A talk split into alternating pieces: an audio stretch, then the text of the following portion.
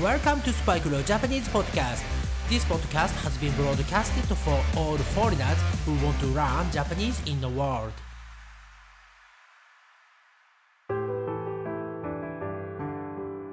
世界中の皆さん、こんばんは、こんにちは、おはようございます。そして、お帰りなさい。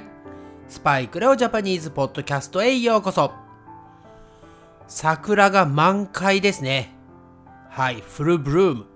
えー、昨日と一昨日ね、おとついとも言いますが、えー、yesterday and day before yesterday ね、えー、雨がね、すごく降って、桜の花が散ってしまうのではないかとね、えー、すごく心配していたのですが、今日朝ですね、えー、バイクで走っていると、本当に綺麗でしたね。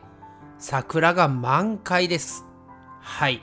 えー、そして何枚かね、写真も、えー、Twitter の方にアップしてますので、よろしかったら皆さん、私の住んでいる町、名古屋の桜も見てみてください。はい、今日はですね、朝早くからギターの練習をして、ね、えー、本当にその後もね、いろいろなやることがありまして、今ね、すごく疲れています。exhausted ね、または wiped out。はい。えー、私ね、あまり普段は栄養ドリンクというのを飲みません。はい。栄養ドリンクというのは、よく日本に住んでいる外国人の方がね、元気ドリンクと言って飲んでいますね。えー、有名なものですと、日本ではね、えー、オロナミン C とかね、リポビタン D とか、ユンケルとか、はい、いろいろありますが、やはりね、少し前から、えー、レッドブルとかね、えー、モンスターがすごく人気ですね。はい、えー、レッドブルもですね、あの、車がね、レッドブルの車が走っていて、よく駅、ね、大きな駅、ステーションですね。はい。で、あの、スタッフの人がね、ディストリビュート、配布と言いますが、フリーでね、いろんな人に配っていますね。えー、そして、今回はですね、モンスターのnew one、ね、新しいやつですね。えー、 watermelon かなはい。スイカ味のモンスターをいただいたので、えー、今日はね、それを飲んで、えー、このポッドキャストをレコーディングしています。うん、あの、美味しいですよ。この watermelon。黒いブラックの缶に、レッドのね、文字で M って書いてあって、うん。あの、見た目もね、アピアレンスも非常にかっこいいです。デザインもかっこいいです。はい。えー、まだね、発売はされていないので、発売されたらまた飲みたいなと思います。はい。それではなぜ私がモンスターを飲んでまでこのポッドキャストをレコーディングしているかというとですね、えー、今回は JLPT 日本語能力試験の N1 ね、ハイエストレベルですね。N1 をやるからです。これね、本当に頭を使うんですよ。はい。えー、今ね、ただでさえ疲れているのに、もうね、このレコーディングが終わった後はね、もうくったくたに疲れていると思います。はい。このくったくたという言葉ね、よく使いますよ。はい。本当に疲れている時に、くったくたとかね、へとへと、ね、オノマトペですが、えー、日本人はよく使うので、もしよかったら覚えておいてください。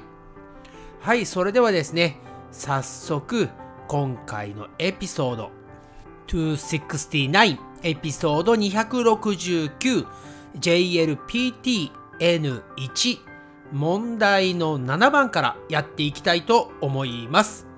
それでは皆さんいつも通りこのエピソードの説明のねところにあるクリック here と書いてある URL をクリックしてまたはタップして JLPT のオフィシャルウェブサイトに行ってください。そしてそのページの今回は N1 一番上のグリーンのバーですね。それをタップまたはクリックをして一番下にある次へと書いてあるところをクリック。これもまたはタップして問題の7番までスキップしてください。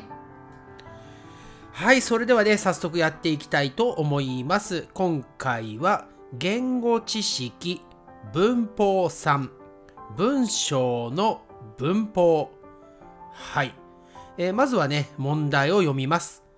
次の文章を読んで文章全体の趣旨を踏まえて四角スクエアの中に入る最も良いものを1234から1つ選びなさい。はい、もうこの問題自体が難しいですよね。はい、これは何を言っているかというとですね、もう皆さん問題を見ればわかりますが、このね、問題の真ん中、ミドルにね、えー、思いっきり分かりにくそうなセンテンス、ね、文章が書いてありますよね。はい。えー、それを読んでですね、この、えー、まあ、書いた人、この文章を作った人が何を言いたいのか、それがしっかり伝わるようにするために、空いているね、ブランクのところですね、えー、赤いね、レッドのスクエアがありますが、そこに1番から4番までの答えの候補のどれかを入れる。はい。もう説明していてね、I'm confused です。はい。えー、まあ、ただ、要はですね、えー、文章を正しく作りましょうということですね。はい。そしてね、この真ん中に書いてある文章。これがまた難しいんですよね。はい。えー、まあ、せっかくですから、今回は私が voice act しながら読んでいきたいと思います。中にはね、どうやってその漢字をね、読むのかわからない方もいると思うので、ぜひ参考にしてみてください。久しぶりに voice act いきますよ。それでは問題を読んでいきます。僕はプライドというのは絶対感だと思う。自分がバカであろうと非力であろうと、そういう自分全体に責任を持って、堂々と押し出す。それがプライドだ。ところが、自尊心だとか、プライドだと言いながら、まるで反対のことを考えている人間が多い。他人に対して自分がどうであるか、つまり他人は自分のことをどう見ているかなんてことを気にしていたら絶対的な自分というものはなくなってしまう。プライドがあれば他人の前で自分をよく見せようという必要はないのに他人の前に出ると自分をよく見せようと思ってしまうのはその人間にコンプレックスがあるからだ。大切なのは他に対してではなく自分自身に対してプライドを持つことなんだ他に対してプライドを見せるということは他人に基準を置いて自分を考えていることだ。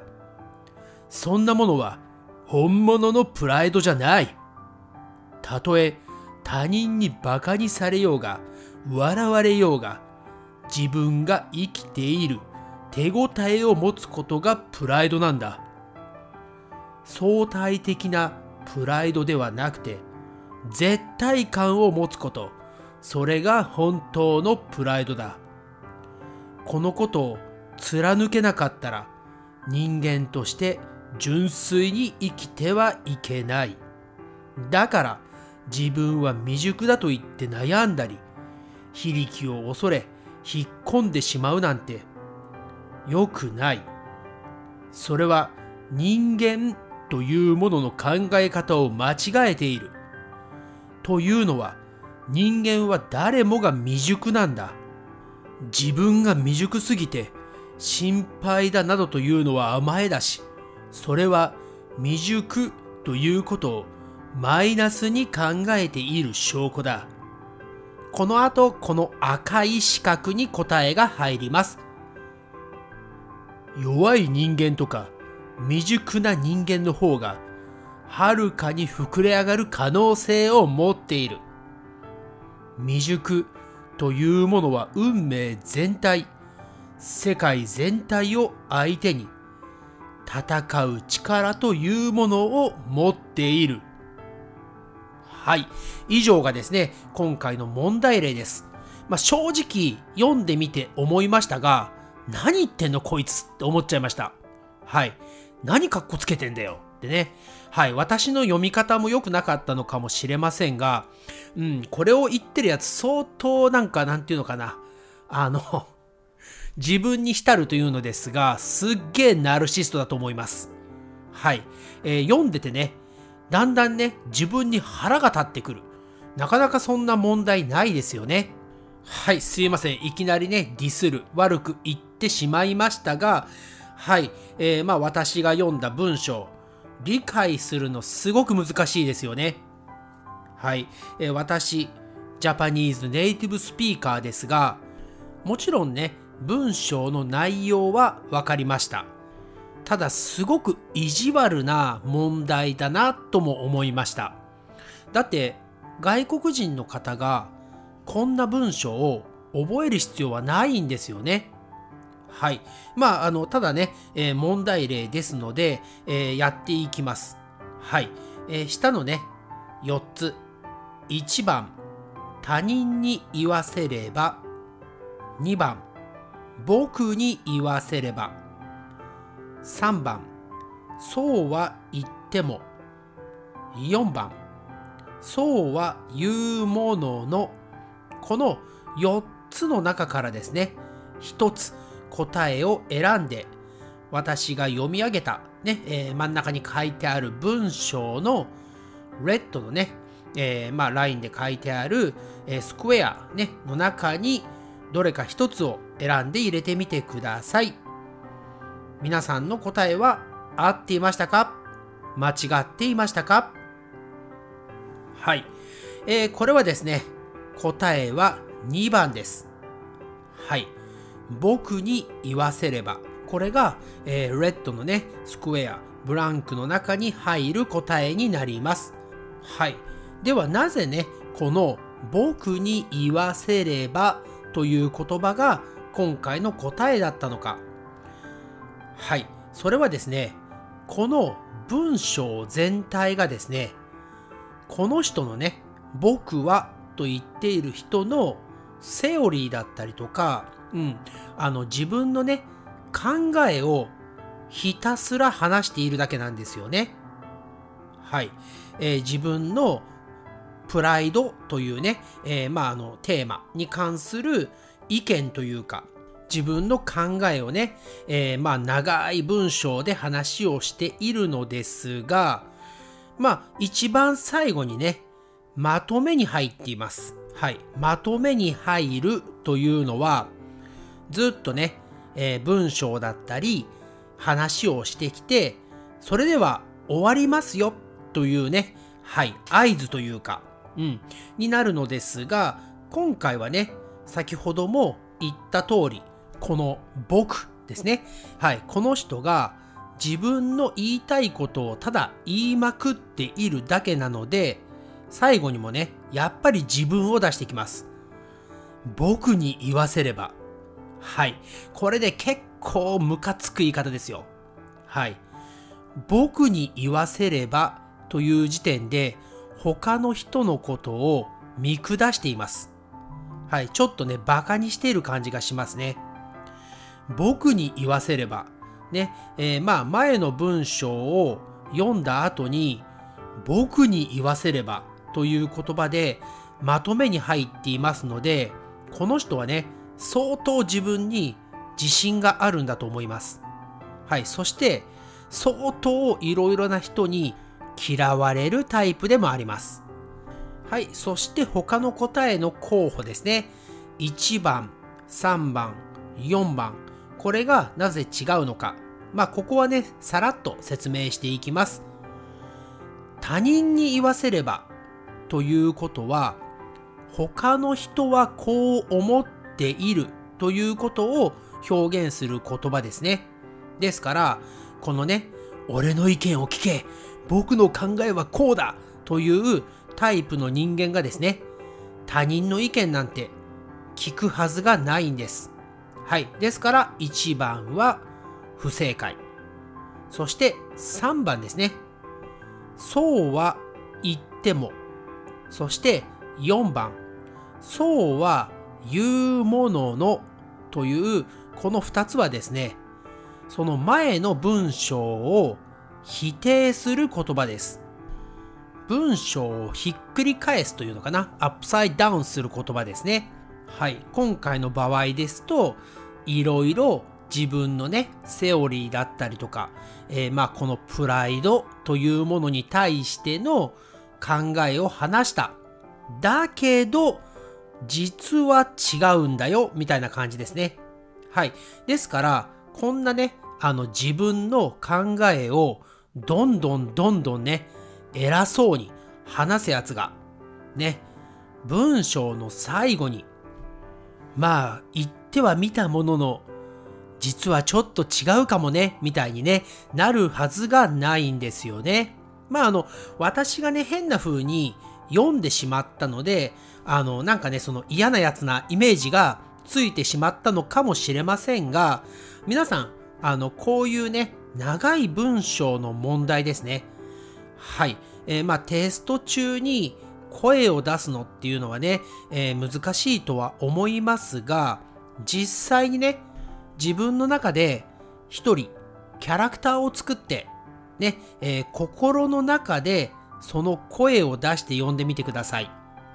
そうすると、その文章が何を言いたいのか、まあ、今回で言えばですね、ちょっとなんかこう、プライドが高いやつ、ね、高いやつって失礼ですが、プライドが高い人が自分の意見を、まあ、少しね、人に押し付ける形で話をしています。そういうのが分かってくれば、他人に言わせればとかね、そうは言ってもとか、そうは言うもののという、えー、言葉はね、間違いだということに気づきますよね。そして2番の僕に言わせれば、ね、この偉そうな感じね。ちょっと人をバカにしたような感じ。はい、まさに今回のメインキャラクター、僕という人にね、ぴったりの言葉で、そしてそれが答えになっています。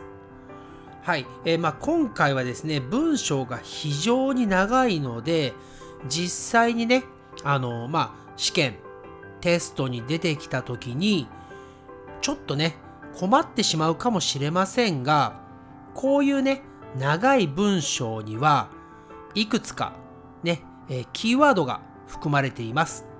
今回で言えば、プライドという言葉、そしてこの人がどうやってそのね、プライドについて考えているのか、そこまでわかれば、あとはそんなにね、きちんと読まなくても大丈夫です。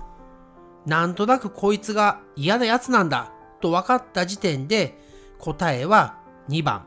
ね、もう確定です。ですから、そんなにね、焦らなくて大丈夫です。こういう長い文章が出てきたときは、まずはキーワードをピックアップする。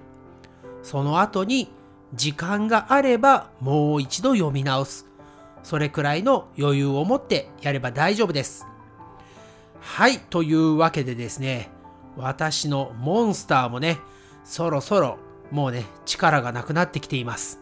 はい。というわけで、今回はこの辺りで終わりたいと思います。皆さん、チャンネル登録、サブスクライブとレビューもよろしくお願いします。Thanks again for listening to the episode and I'll speak to you again soon. And please subscribe to this podcast and write me a review if you can. Okay, bye for now. It's time to say じゃあねバイバイ Thanks again for listening to Spike Japanese podcast. And I'll speak to you soon. But for now, it's time to say goodbye and see you next time.